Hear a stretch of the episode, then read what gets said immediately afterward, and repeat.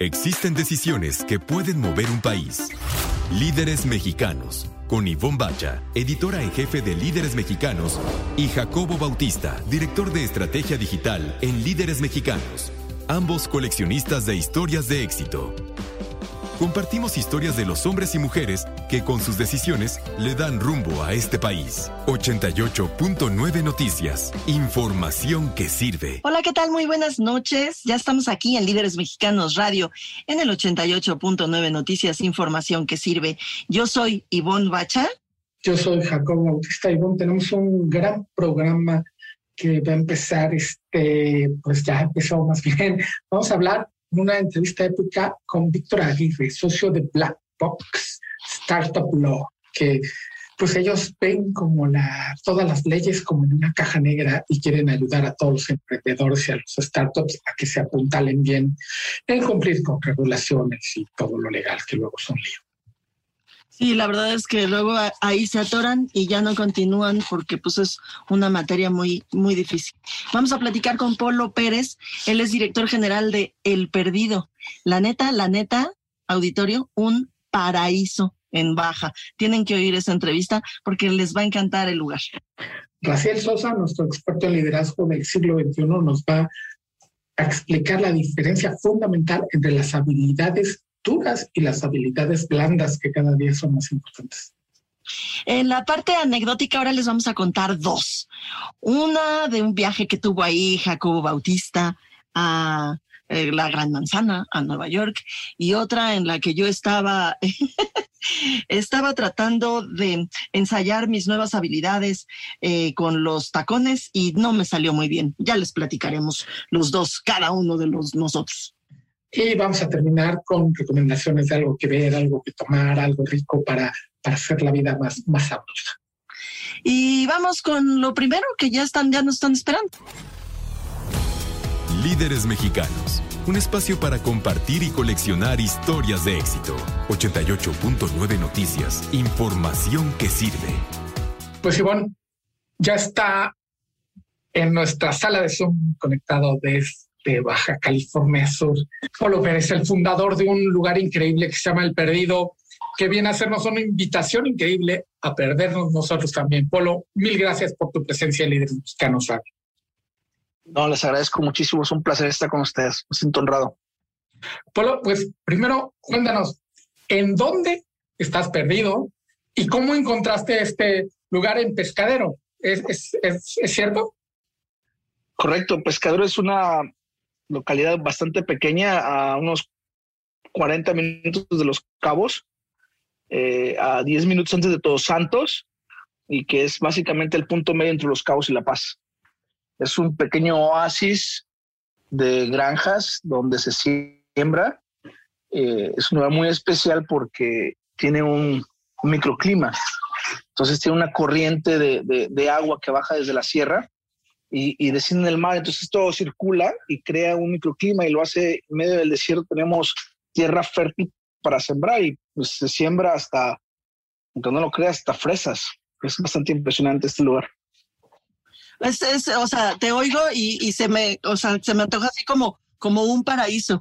Lo decíamos un poco fuera, fuera del aire, que después de año y medio de estar, eh, pues aquí confinados dentro de nuestras casas, eh, el asunto de perderse en, ahí en un paraíso, pues yo creo que no soy la única que a la que se le antoja, Polo. La verdad es que eh, el lugar es tan especial y, el concepto pensamos que era algo que estaba, pues cuando lo empezamos, la verdad es que fue prepandemia, ¿no? Y cuando nos han dado un poquito de crédito que creamos algo para, eh, que fue un producto perfecto para la pandemia, pues la verdad eso ya es este suerte de principiante, eso sí, no nos vamos a dar suerte de principiante, pero sí creíamos que había un concepto que le faltaba a la industria, que aunque estaba, estaba empezando a tener un poquito la atención de la gente, seguía todavía eh, fuera del radar de completamente las grandes empresas y nosotros queríamos crear un lugar donde realmente pudieras perderte, que no fuera el, hotspot, sino queremos contribuir a, a convertirlo en un próximo hotspot.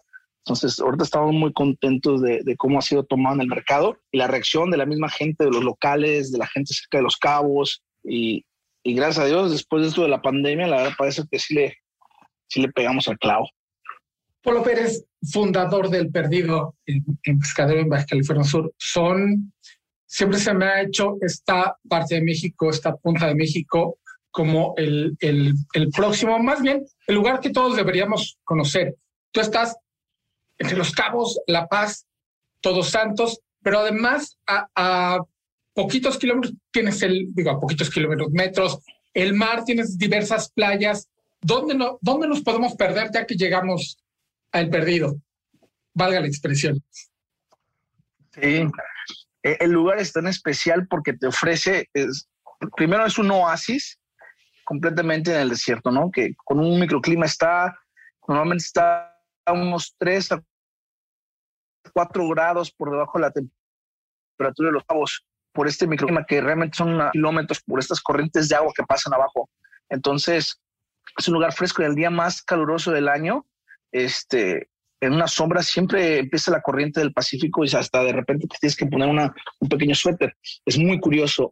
Eh, es tan especial el lugar que tienes playas para surf a 600 metros. Tenemos dos playas íconos eh, eh, para la gente que surfea una es Cerritos eh, y la tenemos, otra que ya es para gente más avanzada que se llama San Pedrito. Después del sur tienes comida. Eh, todo estaría entre pescador y todo Santos se ha vuelto un hub, es el, es el próximo hub de, de los puris, eh, con, con chefs celebridades que están llegando. De hecho, viene un, un gran festival de comida eh, del chef, uh, del chef Plasencia a, a, principios de junio, del cual estamos, somos parte. Eh, entonces tiene surf, tienes granjas, tienes la Sierra de la Laguna, que es maravillosa, tenemos este tours y tenemos parte de la experiencia. Nosotros te damos un, un pues, le llamamos Desert Foxes, que son básicamente unos polares, un, un vehículo todoterreno, y te hacemos tours hacia la sierra. Quiero decirles Cuando, que, Polo, ¿verdad que estás allá?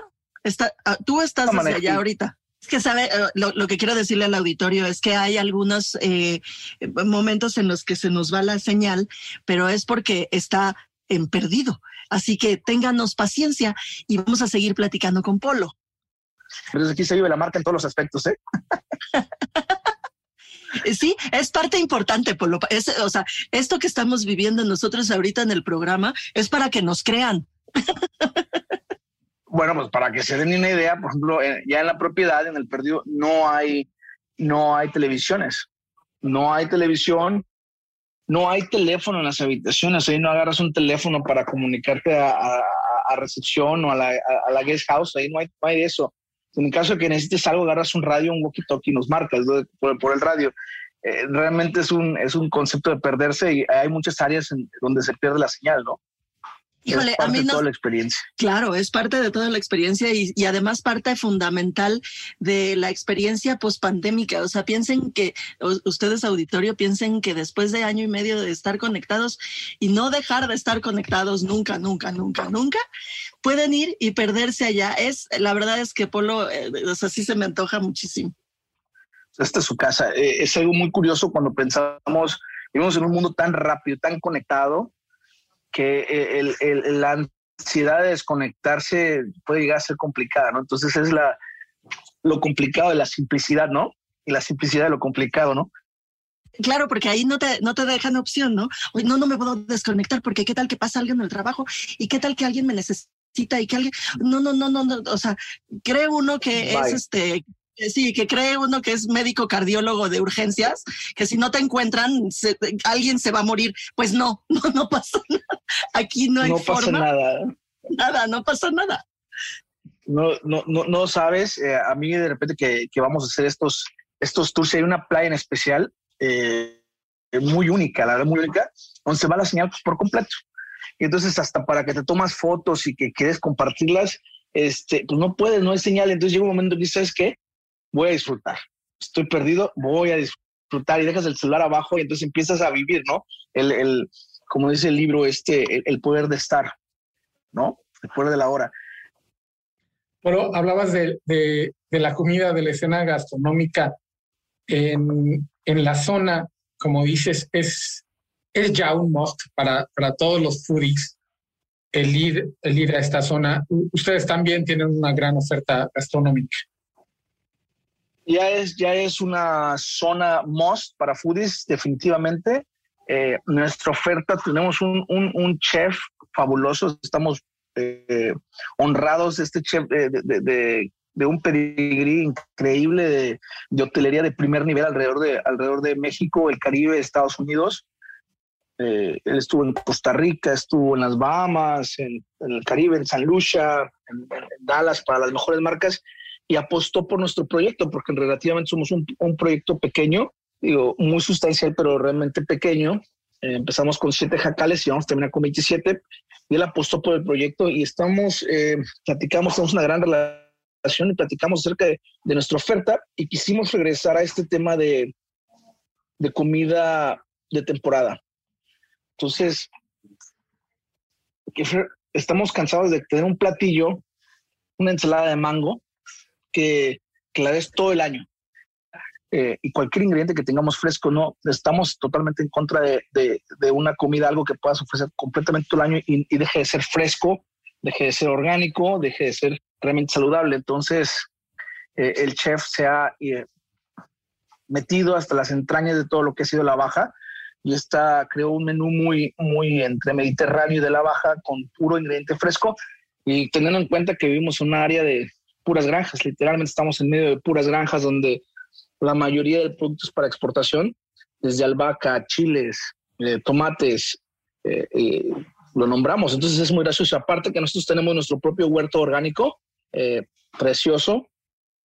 Y este, entonces el chef la verdad es que se ha aventado unas creaciones muy eh, inclusive con desde pizzas, donde tiene una, crea una masa madre que la fermenta por, y la deja reposar por más de 48 horas en un horno de leña. Eh, es una cosa, la verdad, que pena probar y es parte del complemento de lo que el área está ofreciendo, ¿no? Bueno, yo creo que es tarde para ir ahorita, pero mañana tempranito, no, mañana me voy para allá. Oye. Eh, mañana les hago un video tour por todo acá. Oye, Polo, me da mucho gusto oír todo eso que estás diciendo del chef y de toda esta oferta gastronómica que tienen, porque eh, regularmente la gente, al menos la gente de mi generación, eh, relacionamos esto de lo perdido y de, estar en, en, una zona así lejana y demás con, con cosas que son incómodas, con, con, no poder comer bien, con no poder dormir bien, con, ¿no? O sea, lo relacion y decimos, no, ay, no, mejor no, mejor a los grandotes que, que me garantizan que sí voy a comer bien y que voy a dormir bien y que, ¿no? O sea, entonces me da mucho gusto saber que en esos jacales, que ahora me dirás cuántos hay actualmente, pues me van a tratar bien también. Lo que acabas de comentar es, es, es tan importante porque el tema de perderse, ¿no? Eh, uno piensa en las relaciones, ¿dónde voy a dormir? No, realmente. Pero, entonces hicimos un, eh, imaginemos esto, nosotros, nosotros el, nicho que encontramos o el, que siempre hemos creído que existía era que la gente que realmente quería privacidad, ¿no? Quería privacidad, quería tener, dijimos, es que hay un, hay un hueco entre, lo que es un Airbnb y a lo mejor un hotel de lujo. Entonces ahí es donde nosotros nos metimos. Entonces eh, aquí tienes un jacal, rascan son 120 metros cuadrados y dentro de él eh, el tema más importante siempre fue la cama, la, cama y las sábanas. Entonces no sabes eh, a la hora de levantarse ahí. Eh, imaginemos que entonces que el perdido es un lugar para perderte, pero es un, es un híbrido entre un Airbnb y un hotel de, de, de lujo y ultra lujo todo lo que necesitas está a tu alcance. Todo lo que necesitas que te puedas imaginar lo tienes al alcance. La magia de lo que hacemos de nuestro servicio, que cuando voltees, sabemos que lo necesitas y está ahí. Solamente no ves a 30 personas. Eh, queremos que te sientas en esto de, de, que es tu casa, ¿no? Y te puedes perder en cualquier del perdido que tiene muchas áreas para perderte dentro tú solo. Y hay áreas donde puedes perderte y conocer a otra gente, ¿no? Porque parte de lo bonito de perderse es encontrarse. Bueno, para nosotros que estamos este, ya hartos de todo esto este, de la pandemia, digo, ¿dónde, ¿dónde podemos apartar, reservar nuestro lugar para perdernos contigo, y como dice Ivonne, mañana temprano y hacer la reservación? Eh, tenemos, como, como somos un, un, un, un, no me gusta decir hotel, hotel boutique, somos un, concepto pequeño, eh, de momento siete jacales, todo es directo, es a través de nuestra página web, es elperdido.mx, eh, y se manda una solicitud de estancia. No, no hacemos instant book, parte, de, parte de, del mismo concepto del hueco que encontramos es eh, no hay buqueo instantáneo.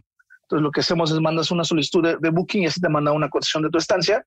Eh, y también los mismos huéspedes pueden tener este, la confianza de que no hay, no hay walk-ins, la privacidad dentro, de, dentro de lo que es la parte del hotel es, es fundamental y es clave. No hay tours, el restaurante, nuestro restaurante está abierto al público en general, aparte de los huéspedes. Entonces la gente puede estar segura que no hay tours, no, no, no pasamos por el hotel con gente enseñándolo ni nada de eso. Y la verdad tampoco hay walk-ins para, los, para todos los que la gente que está con nosotros. No, no, no somos el, el, clásico lugar donde llegas y si hay habitaciones entras, eh, porque controlamos tu experiencia desde, desde que haces tu reservación. Claro, Polo, pues te agradecemos muchísimo eh, estos minutos aquí en Líderes Mexicanos Radio. Estoy segura que muchos de los que nos están escuchando te buscarán incluidos los que estamos platicando contigo. Te vamos a buscar. Muchas gracias por estos minutos y felicidades por, pues, por la idea. La verdad es que eh, tener una idea así fantástica y llevarla a cabo y luego verla ya hecha, realizada, pues está padrísimo. Te felicitamos mucho y te agradecemos mucho estos momentos. No, les agradezco enormemente la oportunidad. Esta es su casa. Vamos a perdernos juntos, ¿no? Por lo pronto nosotros nos perdemos en las ondas hercianas y nos vamos a un corte aquí en el 88.9 Noticias. Información que sirve. Líderes mexicanos. Un espacio para compartir y coleccionar historias de éxito. 88.9 Noticias. Información que sirve. Ya estamos de regreso aquí en Líderes Mexicanos Radio en el 88.9 Noticias, información que sirve. Y Jacobo, ¿cómo te fue en Nueva York? Platícame. Me fue muy bien, fue el primer viaje que hice para Líderes Mexicanos. Nos invitó la cadena Hilton porque querían que conociéramos al Hotel Waldorf Astoria, que es uno de los más lujosos de la ciudad de la Gran Manzana fue una gran, gran experiencia. Este, yo iba muy nervioso porque no conocía absolutamente a nadie en esas condiciones. Me tomó muy mal.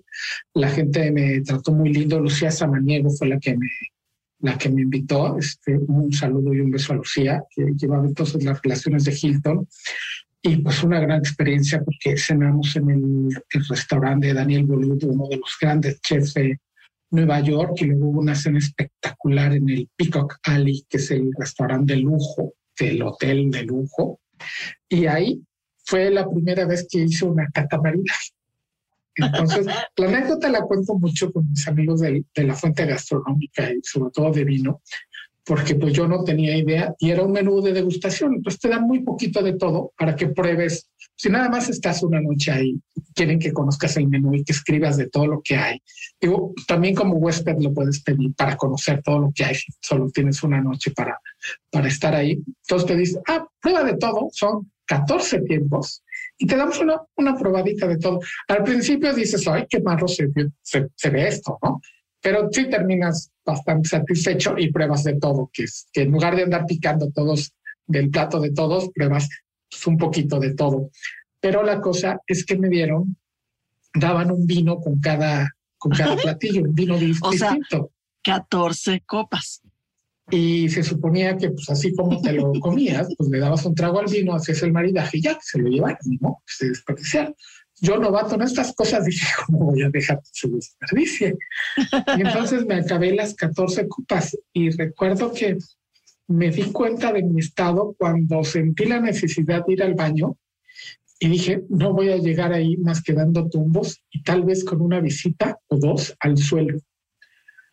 Afortunadamente un veterano de esta cosa de, de viajes que se llama Víctor Blasquez, que entonces escribió en el Universal, tipo absolutamente adorable, me vio y se dio cuenta. O sea, de veces que dices, wow, o sea, lo que es la experiencia.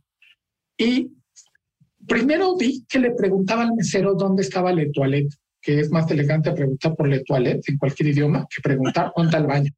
Entonces preguntó suficientemente alto para que me diera yo cuenta. Yo dije, ah, ok, me va a decir cómo puedo llegar. Y luego agarró el teléfono y quién sabe qué tanto hizo y pasó por atrás de mí y me dice, mira Jacobo, qué gracioso está esto. Y cuando me levantó, él me sostuvo. Dice, mira, mira, te lo voy a enseñar aquí. Y él me llevó al baño y él me regresó a mi lugar. Y este, llegué sano y salvo por lo que, lo que es la inexperiencia misma. Sí, porque fíjense, querido auditorio, que pues cuando uno va a esas cosas no tiene que acabarse ni la comida y muchísimo menos el alcohol, porque entonces acaba uno haciendo esas cosas. Y no solamente eso, porque a Jacobo eh, se le olvidó o no quiso contar que al día siguiente uno tiene que seguir trabajando y comienza uno muy temprano regularmente. Entonces comienza uno muy malito, sintiéndose uno muy mal, pero pues tiene uno que trabajar porque no lo llevaron ahí de vacaciones, lo llevaron uno a trabajar. Yo les quiero contar, y fíjense que yo no estaba en ningún tipo de cata. Bueno, sí, a lo mejor estaba yo catando mis, mis zapatos. mis zapatos de tacón. Y todo lo que me había enseñado eh, mi querida Gisela Méndez, que lo que me decía siempre, tú con la mirada hacia arriba, jamás veas hacia el piso, tú estás segura de dónde vas a pisar. Y yo así pues me pasaba la vida ensayando con unos taconazos.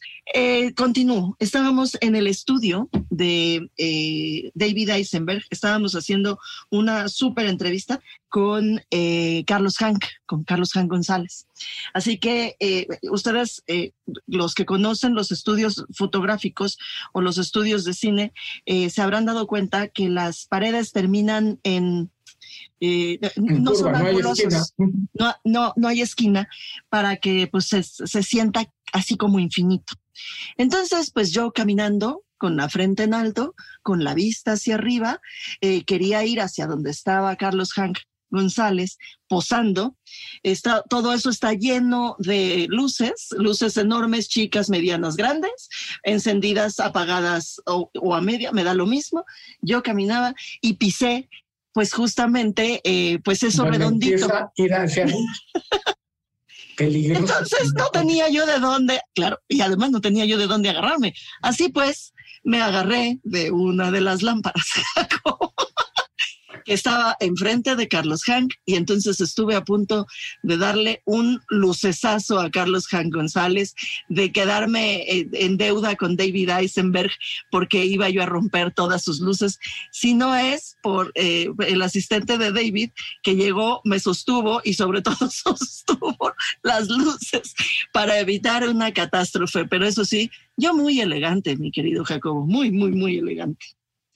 Ok, pues Vamos a escuchar de las habilidades blandas como es salvar al jefe en voz de Raciel Líderes mexicanos. Un espacio para compartir y coleccionar historias de éxito. 88.9 Noticias. Información que sirve. Queridos amigos, les habla Raciel Sosa y hoy voy a tener el gusto de compartir con ustedes la diferencia entre lo que es una habilidad dura o técnica y una habilidad blanda la importancia y el uso de cada uno de ellos. Resulta que las habilidades duras son importantísimas porque son las que nos abren la puerta para ingresar, por ejemplo, a una posición laboral. Es lo que estudiamos en la escuela, el estudiar ingeniería, el saber sobre estadística, el ser experto en finanzas, el tener temas tecnológicos en la mano, que es lo que nos va a dar la posibilidad de ingresar a la organización. Sin embargo, las habilidades suaves, blandas o humanas son las habilidades que nos van a permitir navegar dentro de la organización. Ahí estamos hablando de habilidades como inteligencia emocional, liderazgo, trabajo en equipo, comunicación, manejo de conflicto.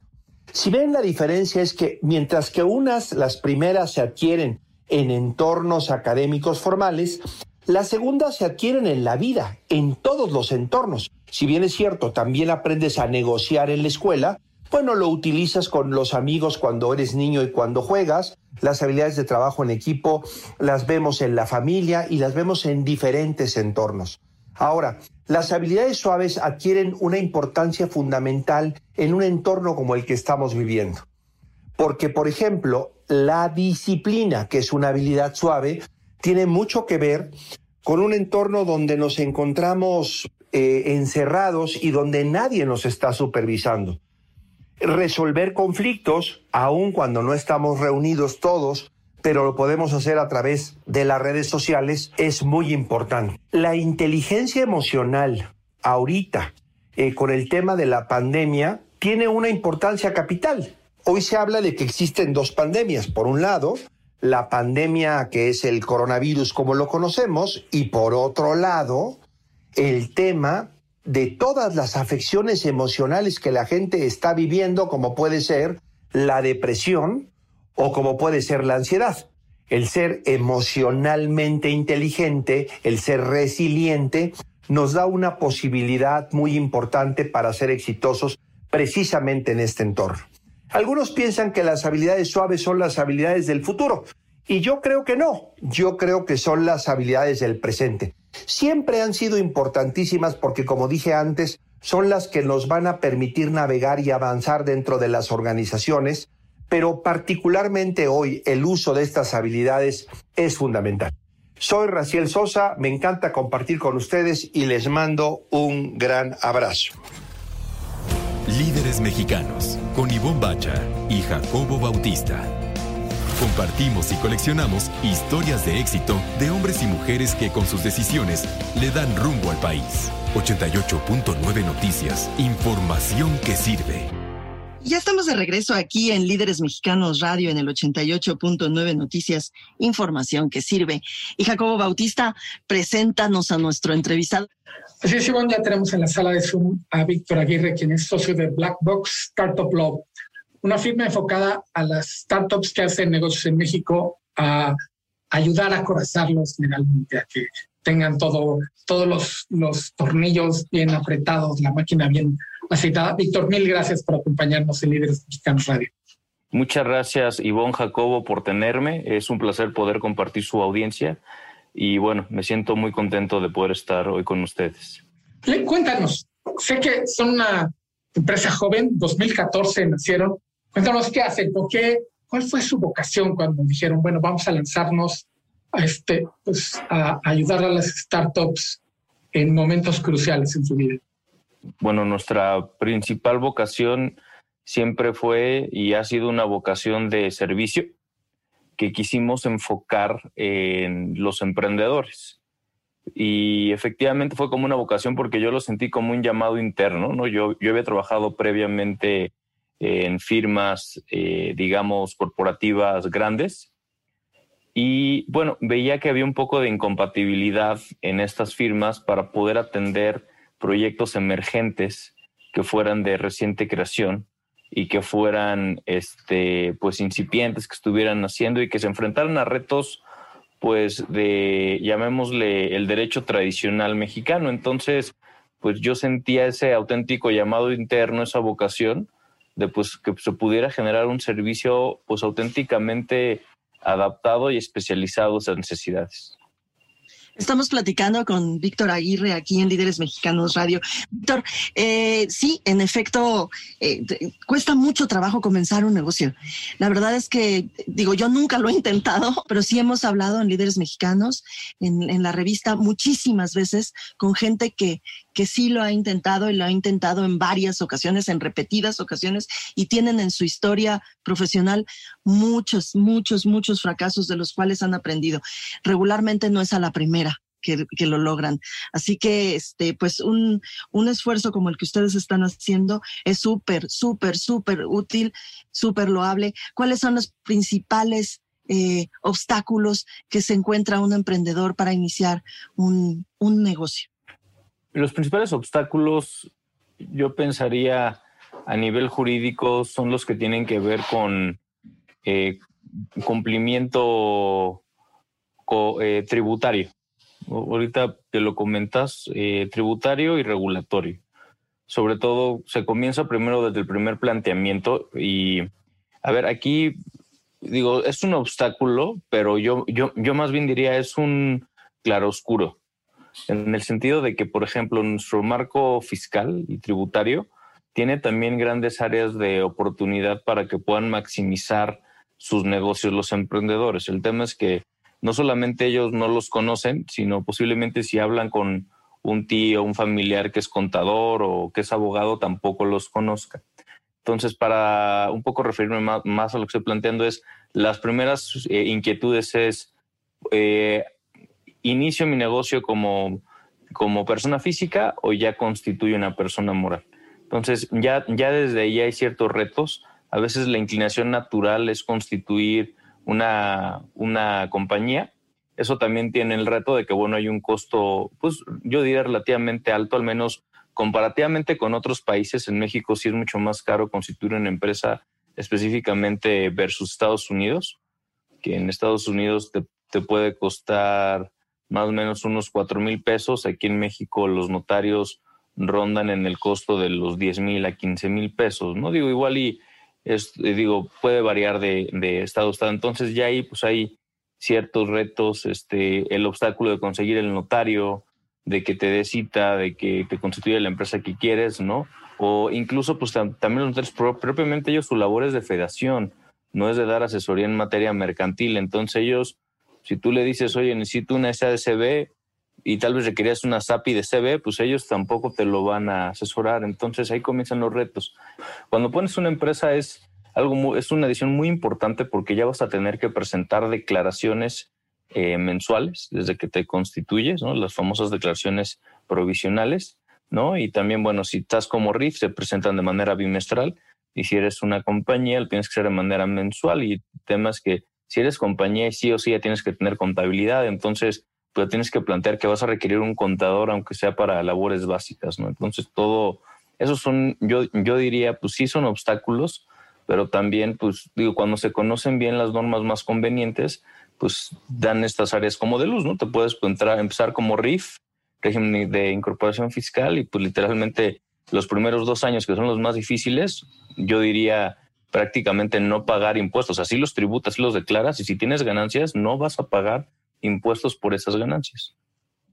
Estamos en Líderes Mexicanos Radio, aquí en el 88.9 Noticias, información que sirve, platicando con Víctor Aguirre, socio de Black Box Startup Lab.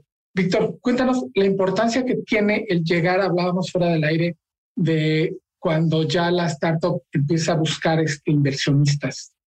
Y los inversionistas ya se fijan en mucho más cosas porque pues no buscan apostar su dinero como quien va a las carreras sino invertirlo en algo que minimice los riesgos. ¿Cuál es la importancia, siendo tan difícil conseguir una cita, incluso en estos programas de televisión? Es muy complicado entrar y sentarte para que no aprendas, no llegues a aprender ahí todo lo que no tienes. Aquí habría que comprender, yo creo que la respuesta es dual. Por un lado, en lo que más se va a fijar un inversionista es en la tracción que tenga el producto o el negocio, ¿no? Que eso es, algo aparte, ¿no? Eh, muchas veces, como usualmente lo referimos coloquialmente como que, oye, alguien tiene una gran idea de negocio, que es una gran idea. Normalmente ya un fondo de inversión no solo quiere que sea una gran idea, sino que ya esté aterrizada y que ya haya al menos esta percepción, estos visos de la potencialidad que puede tener el negocio. ¿En qué lo que me refiero? Es que ya se vea que hay un mercado interesado. Esto es la prueba más importante, eso no es algo legal, ¿no? Y ya es la parte jurídica, que todo lo que se haya generado sea de la empresa o sea, de, los, de los fundadores. Eso es de los puntos más importantes que hay. Y, que jurídicamente, por ejemplo, hoy en día ya cualquier startup tiene muchos activos intangibles. Y lo que se busca mucho es que esos activos intangibles que van desde el logotipo, van a un software o incluso puede ser algún proceso de negocio, todo eso eh, esté ya debidamente registrado o a los fundadores si todavía no se han constituido o a la compañía a la cual quieren invertir. Hay veces que o no está registrado o hubo un tercero que participó y ya no está. Esas son las cosas que sí generan mucho nervio. Lo que más le puede preocupar a un inversionista es que no, que no haya claridad, ¿no? Y más un activo intangible, pues es, de un activo físico, pues no, es muy fácil. A ver, este es el activo, eh, yo lo tengo aquí conmigo, lo tengo bajo llave, bien protegido, bien, bien resguardado y es mío. Pero un intangible pues, se puede duplicar, replicar, eh, o alguien también incluso puede reclamar su autoría. Entonces, esos son ahí de los puntos más importantes, ¿no? O sea, de los, yo diría que son los cuellos de botella, ¿no? O sea, la atracción en el negocio y que los activos intangibles, que es al final del día lo que más rentabiliza en el largo plazo, ¿no? Por activos intangibles, pues puedo mencionar así principalmente tres, ¿no? El que la marca esté registrada, ¿no? que el nombre de dominio, ¿no? El www.com, lo que sea, también lo tengan debidamente registrado su nombre y que el desarrollo software también eh, ellos puedan pues considerarse los titulares de los derechos patrimoniales que se llama, que eso es decir que ellos tienen derecho de explotarlo. Obviamente igual y no lo programaron ellos, pero que ellos lo pueden explotar libremente y utilizar. Estamos platicando con Víctor Aguirre de Blackbox eh, sobre justamente sobre las startups y todo lo que se tiene que hacer, porque de pronto eh, uno dice, pues ¿por qué no comienzo un negocito y pues no está tan sencillo el asunto? Eh, Víctor, ahora durante este tiempo que hemos estado en confinamiento, eh, que hemos estado trabajando desde casa. ¿Cómo has visto este asunto de las startups? Eh, ¿Ha habido más? ¿Ha habido menos? Eh, ¿Cuántas se han acercado? ¿Cómo ha estado pues, tu negocio? ¿Cómo, ¿Cómo lo has visto? Mira, hay dos tipos de startups, si las quisiéramos analizar. Por, un lado tenemos pues, las startups que son de emprendedores que están comenzando, que tal vez es su primer negocio y que todavía no han conseguido capital privado, financiamiento privado. Y hay otras startups que, pues sí, que usualmente son de emprendedores o que vienen saliendo de otras startups, llamémosle eh, reconocidas, ¿no? O que pues ya es otro negocio que están haciendo y que pueden conseguir la confianza de los inversionistas. Yo les puedo decir, bueno, pues definitivamente lo que son las startups que no tienen fondeo y que hacen lo que en inglés llaman bootstrapping y que es como que ellos mismos pagarse con sus ingresos, con sus ventas, pues esas sí han tenido muchas dificultades. Este, pues todo este tiempo de confinamiento, ¿no? O sea, sobre todo si su modelo de negocio no era enteramente compatible con la pandemia. Como saben, bueno, desde que comenzamos con la pandemia y con los confinamientos, ¿no? que ya sido, aunque ya se han ido eh, relajando pues eh, un poco esta situación, pero pues eh, sí había modelos de negocio que eran compatibles con estos confinamientos, sobre todo todo lo que es eh, delivery y e-commerce, pues eso sí se disparó, ¿no? Y bueno, entonces las startups que pues no tenían fondeo y que no eran totalmente compatibles, pues pues sí, de lo que yo he percibido, sí se han cerrado varias y han tenido que cerrar sus puertas. Pero por otro lado también, y que hay algo bueno, yo sí puedo comentarles que desde que comenzó el confinamiento, eh, al menos en lo que yo he visto, sí han, han estado llegando a México muchas startups, eh, ya pues algunas son de reciente creación, pero que sí consiguen eh, en una etapa muy temprana fondos internacionales y otras ya tenían negocios fuera de México, ya estaban operando y eso sí ha habido pues un crecimiento relevante y sí ha, y sí ha habido una inversión relevante de estos fondos de capital privado. Y estas startups que llegan a México también se acercan a ustedes, ¿no? Porque por mucho que estén ya este, con, apalancadas con inversionistas, pues la ley mexicana tiene sus especialidades. Y es ahí donde ustedes entran, ¿cierto? Sí, es correcto. Mira, nuestra especialidad al día de hoy es, yo diría, el perfil de startup internacional que va a operar en México, ¿no? Y nosotros hoy en día las asesoramos desde su constitución en Estados Unidos y en México, porque es muy común que tengan una empresa matriz en Estados Unidos, ¿no? O sea, porque la visión de proyecto que tienen es expansiva. Entonces, digamos que desde el inicio, ¿no? O sea, aquí es tema de eh, plantar la semilla correcta en el terreno adecuado.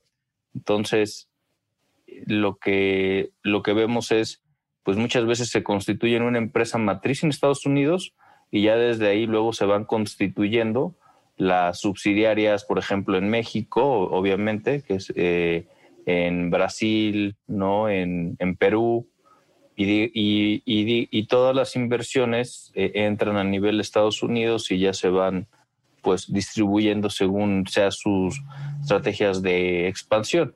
Entonces, ese, esa forma es como la más normal. Y bueno, en Blackbox nos especializamos a dar, pues, ser un, un punto único de contacto para dar toda esa asesoría, ¿no? Tenemos desde, pues, especialistas en temas tributarios internacionales, ¿no? Para hacer todo el planteamiento fiscal.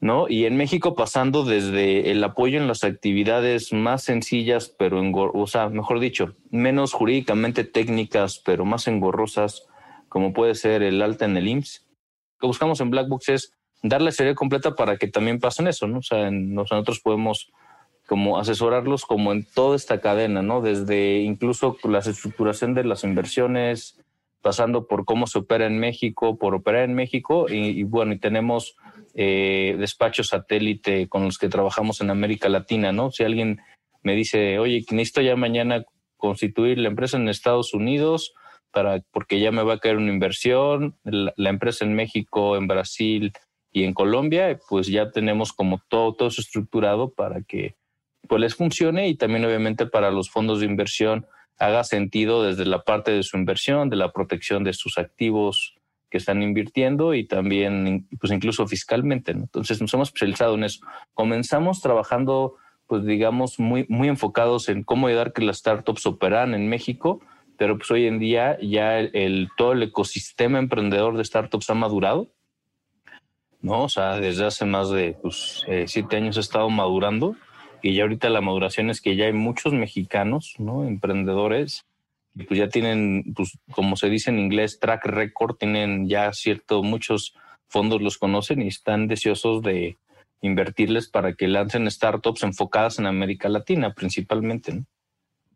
Eh, Víctor, Víctor Aguirre de Black Box, te mm, agradecemos muchísimo estos minutos aquí en Líderes Mexicanos Radio.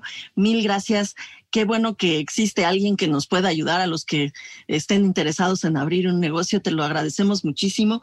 Mil gracias. Gracias por estar aquí. Bueno, pues muchas gracias a ustedes, gracias por su gentileza, por su movilidad y ha sido un placer estar aquí compartiendo con ustedes. Nosotros vamos a hacer una pausa en Líderes Mexicanos Radio en el 88.9 Noticias, información que sirve.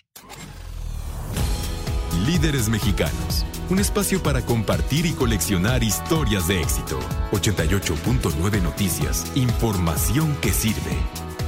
Ya estamos de regreso aquí en Líderes Mexicanos Radio en el 88.9 Noticias, información que sirve. Y aunque usted no lo crea, querido auditorio, aunque ustedes no lo crean. No nos pusimos de acuerdo, ¿eh? En lo que vamos a recomendar. No, no, no, no nos pusimos de acuerdo. La verdad es que me dio mucha risa eh, de saber lo que ibas a recomendar, y porque pues yo, yo sí sabía lo que yo iba a recomendar y cuando me dijiste lo que tú ibas a recomendar dije, oh cielos, nos quedó bien bonito nuestro programa, como siempre, pero ahora más bonito. ¿Qué nos vas a recomendar? The Morning Show y, yo los voy, y yo los voy a recomendar de, Late Show, ¿no? Pero ya. The Tonight Show. The Tonight eh, Show.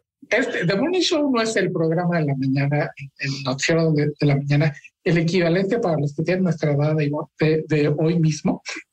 Este, es, un, es una serie dramática que está en Apple Plus, en uno de tantos servicios de streaming, en el de Apple se hizo de los servicios. Además, cuando, cuando vi quién actuaba, está Jennifer Aniston y Reese Witherspoon, son las que llevan los protagónicos, con Steve Carell como el, tercero ahí en Discordia. Este es de un programa en la mañana ficticio de una cadena donde Jennifer Aniston y Steve Carell son los dos presentadores, como Lourdes Guerrero y Memocho en hoy mismo. Estoy insistiendo con las, con las, este, con las referencias de quienes ya fuimos vacunados que entenderán el chiste.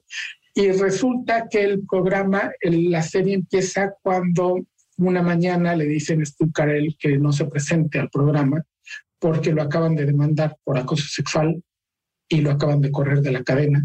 Y entonces la, este, protagonista, que es el nombre es Alex Lady, se queda sola el mando del programa y empieza toda la politiquería en la estación dentro de la sala de control, en la producción y en la cadena y en la compañía que es dueña de la cadena. Y cómo tienen poder estos presentadores de televisión, que es muchísimo. De hecho, por eso me gusta mucho la, la, este, la historia de los late shows norteamericanos, porque son un culebrón, un verdadero culebrón de políticas, de traiciones, de bueno, no, buenísima. Y aquí retratan uno ficticio que está muy bueno.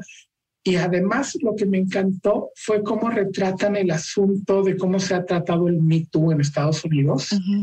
Y de cómo de repente estos acosadores no entienden que no entienden y no entienden la gravedad de lo que hacen. Es impresionante. Y, te das cuenta, además, que es, es, una cosa impresionante cuando te das cuenta que no se da cuenta él. O sea, que, que, va tan campante la vida y entonces no, o sea, simplemente no es posible. Y además el mundo se está cayendo a su alrededor por eso y no entiende. Bueno, este, está muy buena la serie. Este, son 10 capítulos nada más. Está en Apple Plus. Este, y tú nos vas a recomendar la otra parte del que será de la programación, pero este sí es un programa real. Este sí un programa real. legendario, además, este, de Tonight Show, el que tuvo Jim Carson, el legendario Carson y este, y luego Jay Leno. Jay Leno y luego siete meses solamente con Ann O'Brien porque Jay Leno pues, es un traidor y eso es lo que le hizo y terminó en manos de Jimmy Fallon. O sea, como comprenderán y habrán escuchado, a Jacobo no le cae muy bien eh, Jimmy Fallon, a mí sí, yo sí soy su fan, a mí sí me hace reír muchísimo. Y lo que les quiero recomendar es que vean, si no quieren ver todo el programa, vean al menos la entrada, el inicio del programa de Jimmy Fallon, eh, se llama The Tonight Show. Eh, la entrada que, que se transmitió el 9 de junio. El 9 de junio tuvo como invitado Jimmy Fallon a Lin Manuel Miranda, y lo que lo hace sensacional, Jacobo, es que entre los dos, Jimmy Fallon y Lin Manuel Miranda, eh, parecen ser muy, muy buenos amigos, al menos así lo presumen, son muy buenos amigos.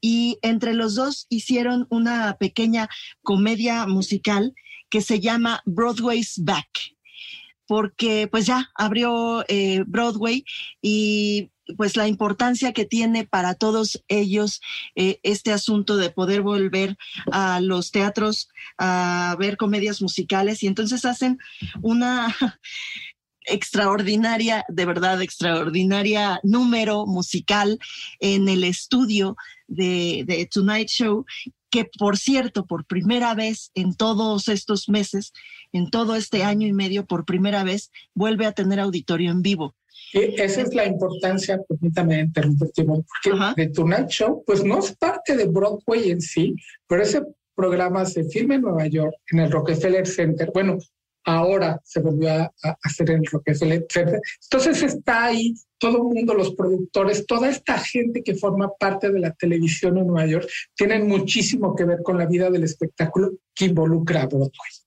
Sí, de hecho, este, bueno, todo el, número musical que hicieron entre los dos, y se nota, vaya, se nota que no lo hicieron en las rodillas, eh, es además chistoso, se trata de ser chistoso porque incluso hay un momento en que dicen, bueno, extraño tanto eh, eh, pues al público que extraño incluso a los que llegan tarde, ¿no? Y entonces se ve como Lin Manuel va pasando en medio, con permiso, con permiso, y tapándole a todo el mundo. Entonces, resulta, sí, una entrada muy buena del programa, pero también resulta un eh, pues un homenaje a Broadway y, y un super anuncio, por supuesto, y una, super invitación a todo el público a que regrese a los teatros allá en Nueva York. Así que, este, pues vale muchísimo la pena. Se transmitió, les digo, se transmitió el 9 de junio.